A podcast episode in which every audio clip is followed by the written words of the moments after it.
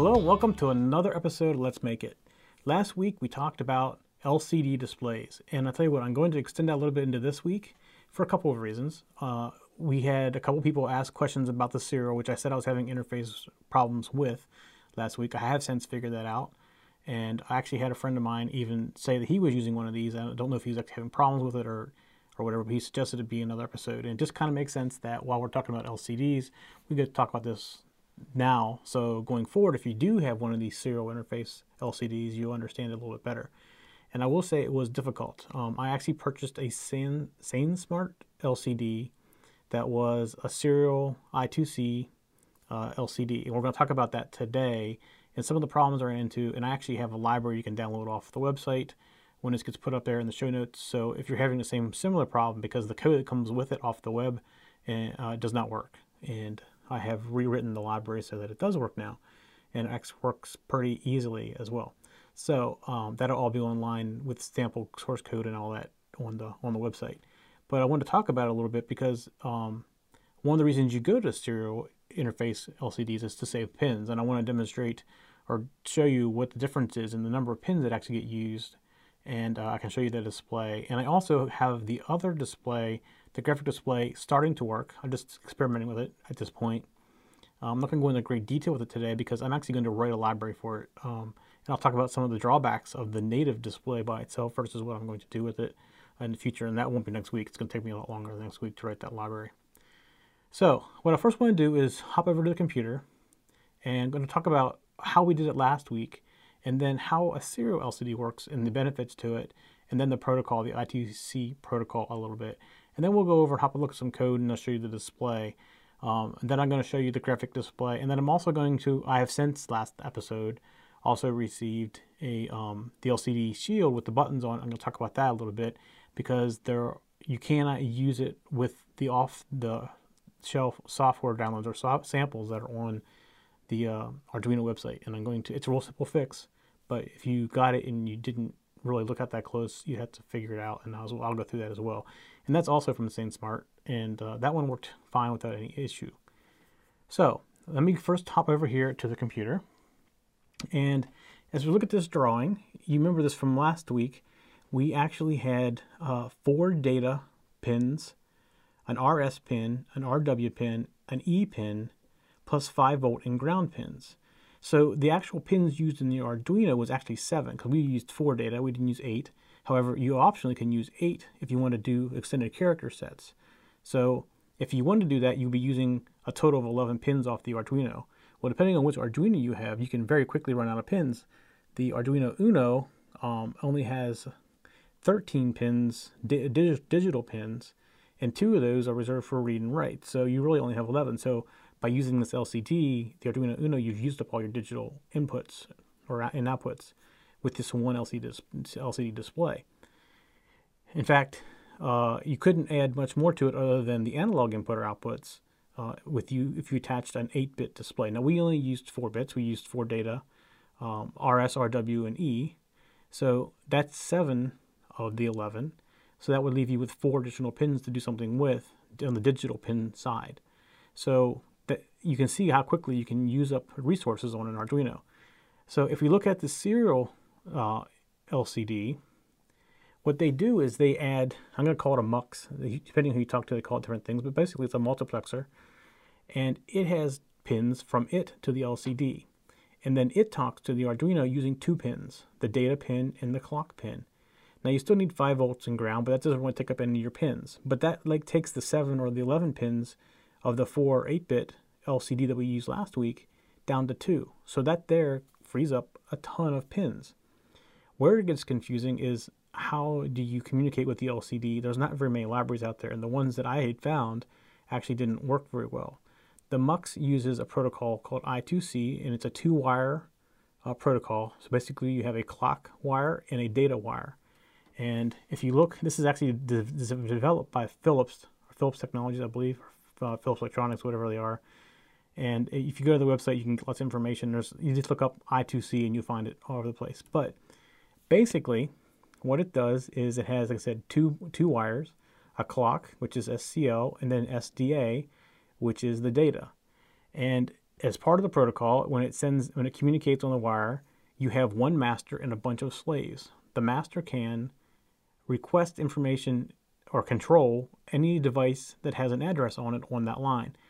So we'll look at the protocol next, but basically what happens is you send out a start, and then you send out an address, so which device you want to talk to. Then you send out the command register, or the command address, register address they call it, I believe, and then the data. So what it could be is one device may have 10 different things it can do, so you address the device, then you put the address in for the function that you want to do, and then the option for the function. And on an LCD, it's pretty simple because you're not going to read from it, you're going to write to it all the time. So the protocol allows for reading and writing, and we'll talk about that next, how they determine what you're trying to do with it. Reading is a little bit more complicated than writing, but not much more. So I'm actually going to focus on this episode, since I'm working with LCD, is just writing. I'm not going to go into the whole I2C protocol in great detail, just enough so you can understand what's going to happen with the LCD. So let's look at the protocol a little bit. And what I said before is, you know, you have a start, and then you have the device address. Now everything is in 8-bit, because it's 8 and 1 data, basically.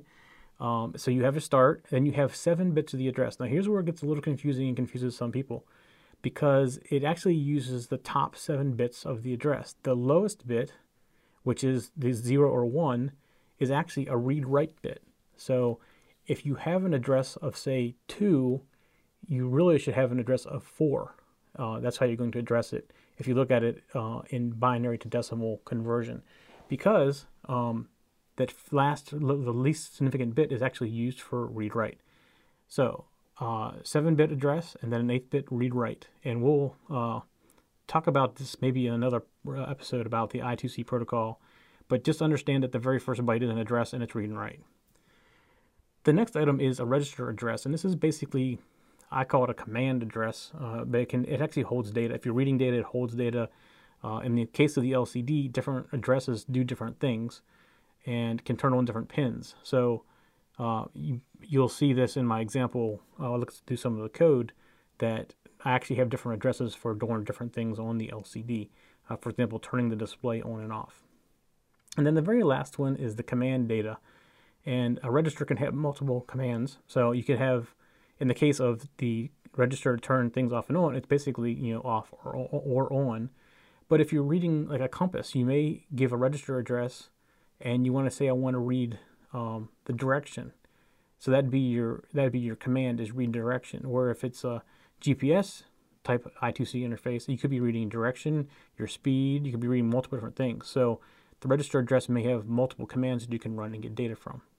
And then you send the stop afterward. So in the case of our LCD in this MUX, what we're basically doing is sending this MUX commands to turn off and on each pin.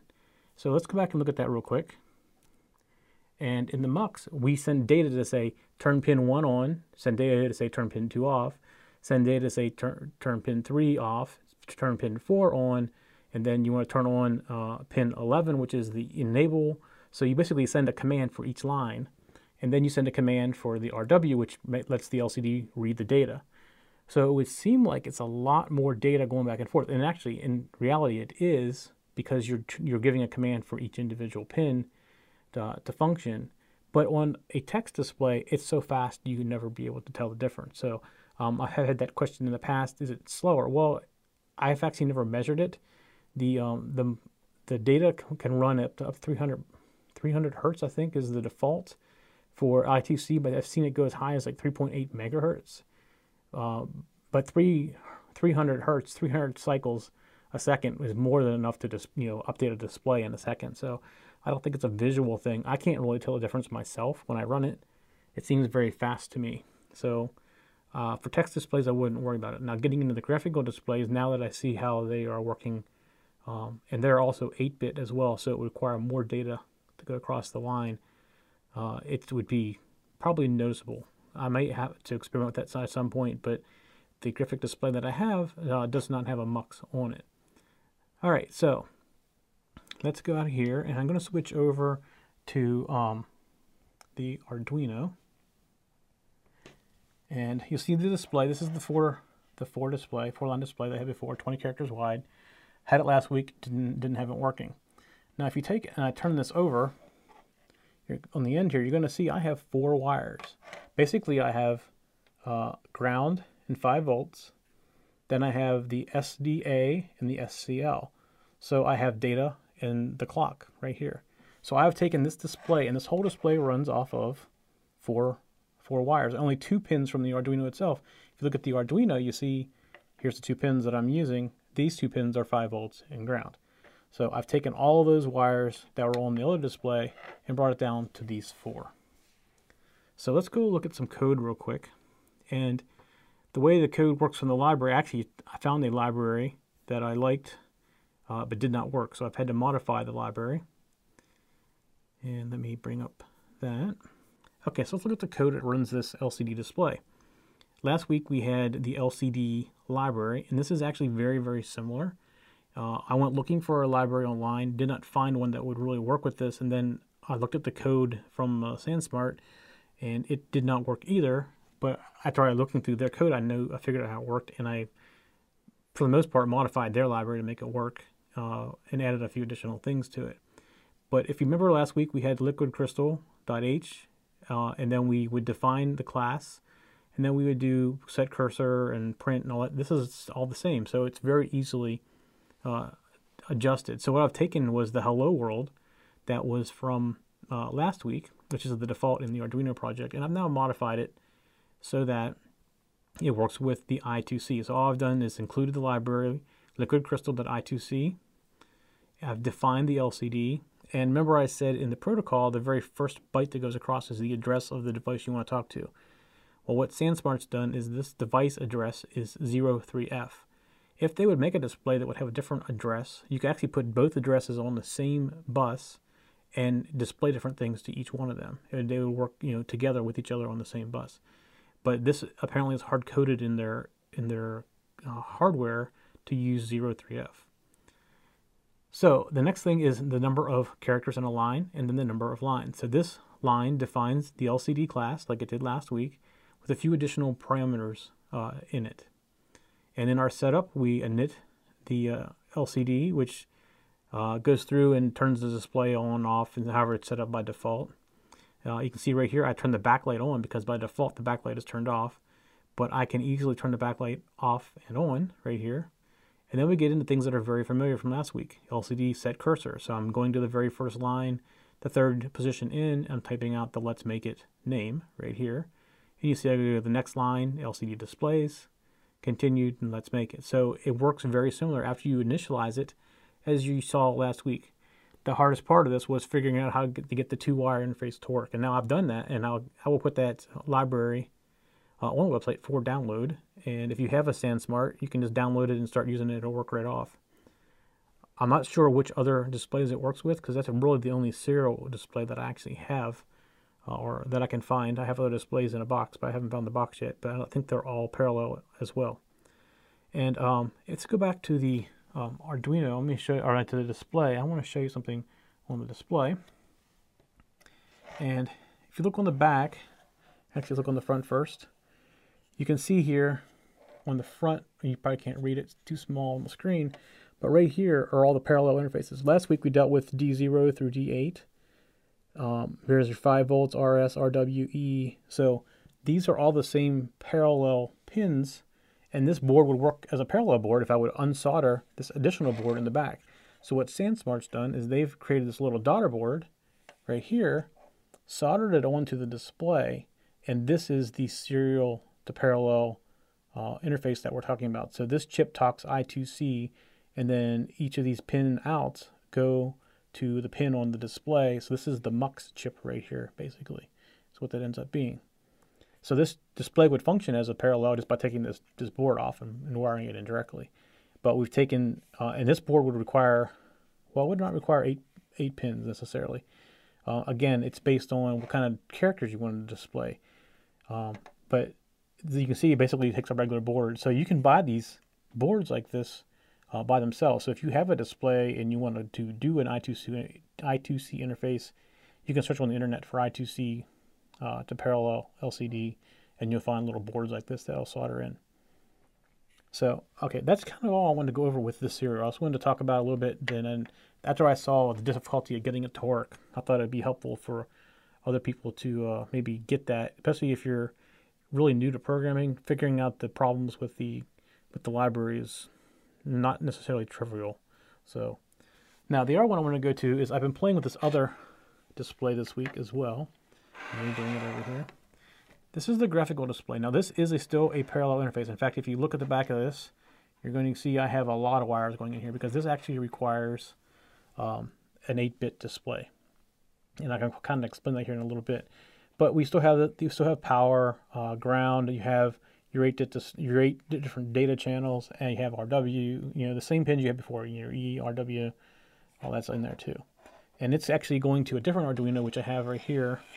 Just as the Arduino Uno that I used last week in the demonstration. So you see I have all the pins wired up to it. This display works much differently. In fact, I'm going to show you some of the code that it took to do this, and I will tell you that these text right here is the built-in font, but placement of those characters is difficult, to say the least. Drawing a circle isn't that bad. You basically are drawing each individual dot in the circle, so you have to write a little program, which I did. I have squares, lines, and circles that I can draw. But what I have found is if you wanted to do any kind of other font other than this block font, and to make it flexible, you have to create your own font. So I'm working on a library now for this display that will display fonts. So I'm building the font pretty far along, and actually have some of the font code to draw it out done. And so hopefully in the next few weeks I'll have a library for this that will actually do fonts, and you can place it different sizes, different locations, stuff like that. This is much more difficult than just sending out text though, because it really does require go to this XY and it's on or off for the bit for the display. So it's a lot more cumbersome to display. And so far I've not found a good library for that. I found examples of pieces of libraries, which is where I kind of learned how it worked, but now I'm going out and creating my own. So I want to hop over to that program. Let me get that real quick. The library that I have, or the program that I've written that did that little circle, and just talk about what it requires to get this far. You see in the beginning I initialized the library.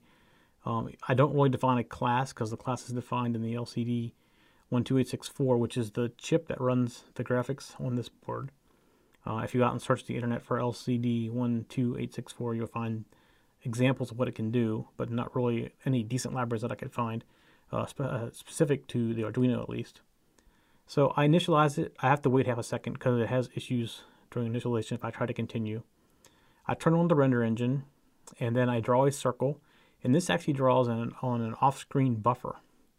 So then what I tell it to do is I tell it to render screen buffer 1 to the screen, and then I turn off drawing, and when I turn off drawing I have to wait a millisecond.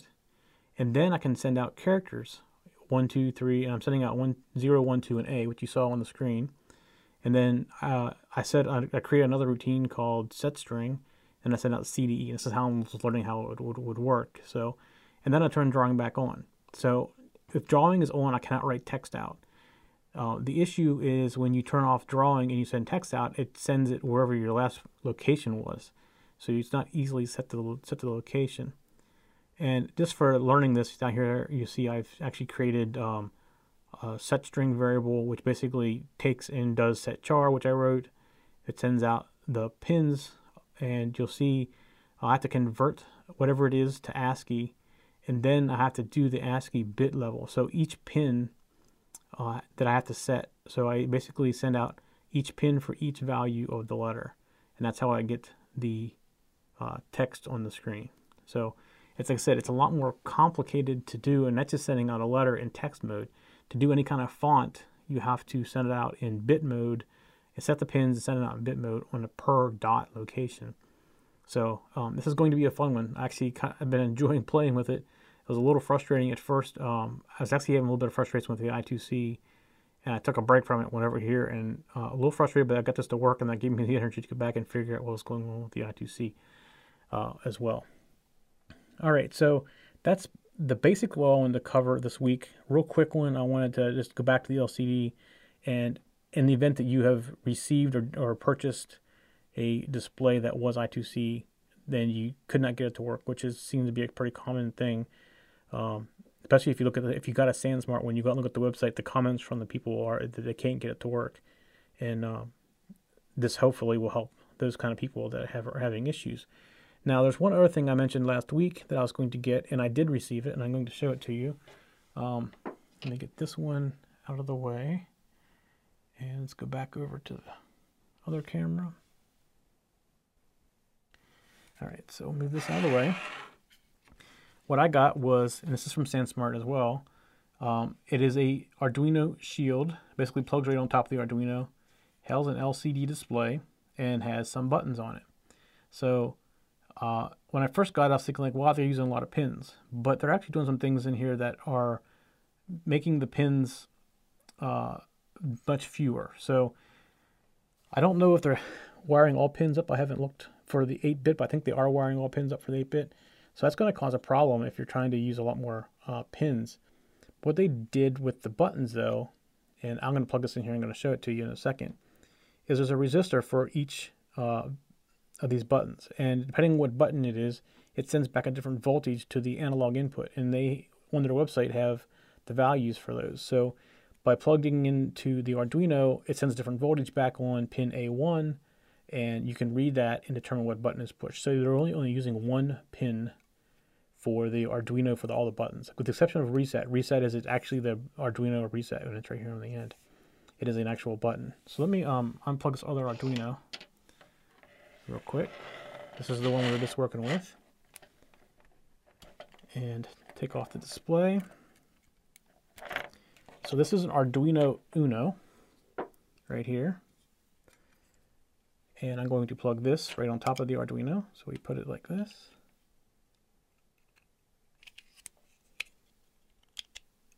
So there we have the Arduino. You can see it sandwiched together with the Arduino, and I'm going to plug it back in. Now, it's not going to do anything because I don't have the right code on it. I'm going to show you the code in a second, because there's one thing that's important about this.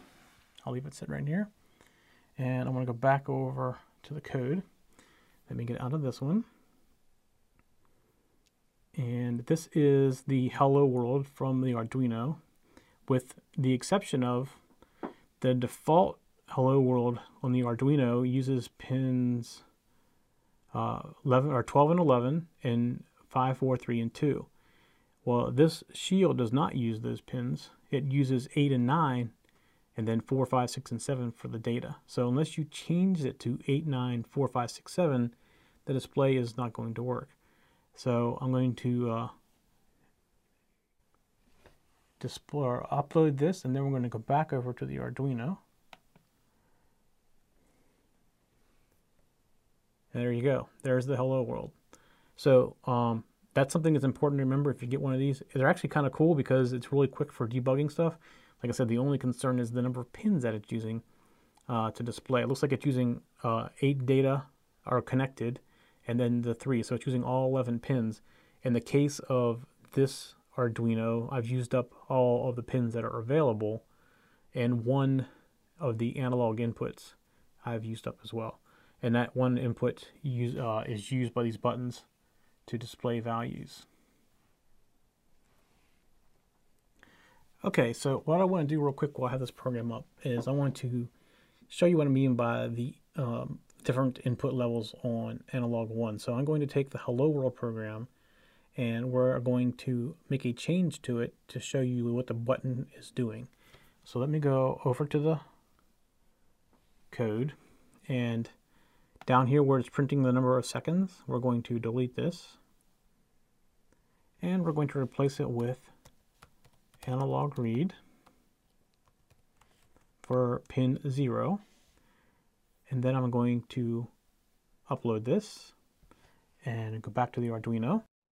Okay, so the default when no buttons are pressed is 1023. So let's press the very first button which says select on it. That button returns 7383. So it goes back to 1023 when we don't press it. Let's press the left button, 5013. Let's press the up button. That's 1403. Let's press the down button, That's 3,243. Let's press the right button. That's 23. And of course the last button is reset, which is the actual Arduino reset. And actually if I press that, you'll see the Arduino will go through a reboot. And you actually won't see probably much happen on the display because it's going to continue to be 1,023 because we're not sending any data to the display because it just restarted itself. So that's how they're doing the input. Now if we go back and we look at the code again, all I'm doing in the code right here is analog read. So I'm reading the value in on the analog input, and based on the resistor values that are being used when you press certain buttons, it returns a different value. Now, one of the things that they have done is on their website, they do have some code for this, and they have values in a header file that you can use, and by using some of their functions, you can quickly take input for the buttons. So this unit itself is good for some things. I mean, I hate to say it's good for developing. It's good for prototyping probably, because ultimately you're not sure what kind of pins you're going to use, what kind of inputs you're going to use. But in the event you want to have a little bit of control over the unit when you're doing some testing or some development, you can use this type of input. I don't think I'd recommend it being in a production type of piece of equipment, but it would work fine for prototyping, which is how probably I'm going to use it. Rather than taking a breadboard like I did a couple episodes ago and putting buttons on it, I will take and use something like this just to get through the prototype stage. And then you ultimately move into final testing using either a breadboard or wire wrap, something like that, before going into production with a board. But I wanted to show you that board. I talked to you about it a little bit last week, and I ordered one and got it for this week. And it actually is pretty nice. It's very well documented compared to the LCD I2C interface from the same company. And actually, if you go out and the display itself, which is this display right here, which is the 4-line 20 characters, is a nicely built display. It's very solid. It feels very good.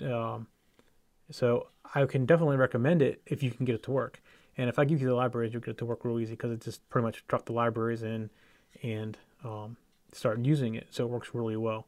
And I'll put instructions on how to install a library into the Arduino as well on the website where I put the library for this particular display. Overall, it's a nice display. It's not very well supported as on their website. That's all. No, definitely, if you can get it to work, I recommend it as being a decent display. It's nice. All right, so that's all I wanted to cover this week. I do want to remind you that we do record this live, and now we're going to start recording this live on Tuesday evenings, starting around 7 p.m. Instead of Wednesday evenings, we're moving a show from that's going to be now on regular on Wednesdays with some other hosts that are available on Wednesday evening. So this show is now on Tuesday evenings instead of Wednesday evenings like it was before. If you are not watching this live, come and join us, watch it live. We keep a chat room up on the screen.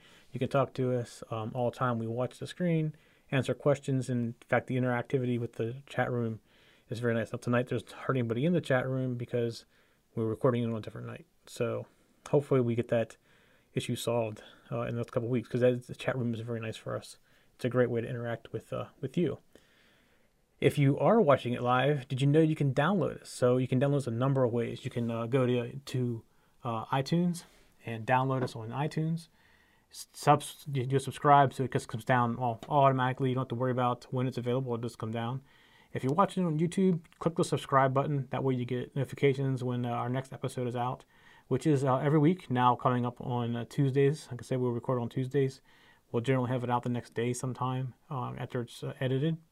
But we do very little editing. In fact, if you watch live, you'll see we do very little editing.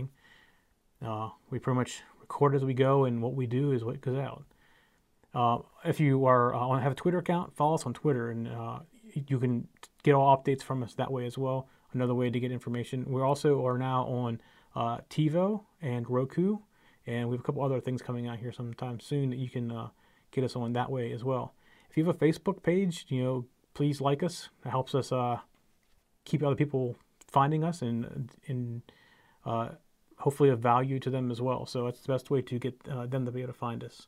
So appreciate everybody's time, and I'm going to do sensors next week, I promise. I have the sensors here. I've been playing with them, but I just felt that this week, since we were already on LCDs, I just do a short little follow-up to the previous week. And I'm already working on some future projects based on suggestions. So if you have suggestions or comments, you can go to the website, you can call us and leave us a voicemail if you want. Let us know what you want to see. If you want us to you want to send us a video, we'd love to see that stuff as well. Record a video, upload it to like YouTube or somewhere on YouTube, and just send us a link to it. And that's the best way. Please do not send us the videos via email. Most of the time we probably won't get them because they're too big, and we would prefer to be able to watch them on somewhere like YouTube. If you do leave us a voicemail on our Google Voice phone number, don't worry, nobody will pick up. That is strictly a voicemail system, and we get forwarded those voicemails as soon as you leave them. So we do appreciate your information, suggestions, things you want to see in the future. I love hearing from you. So, all right, thanks again. This is Let's Make It, and we'll see you next week.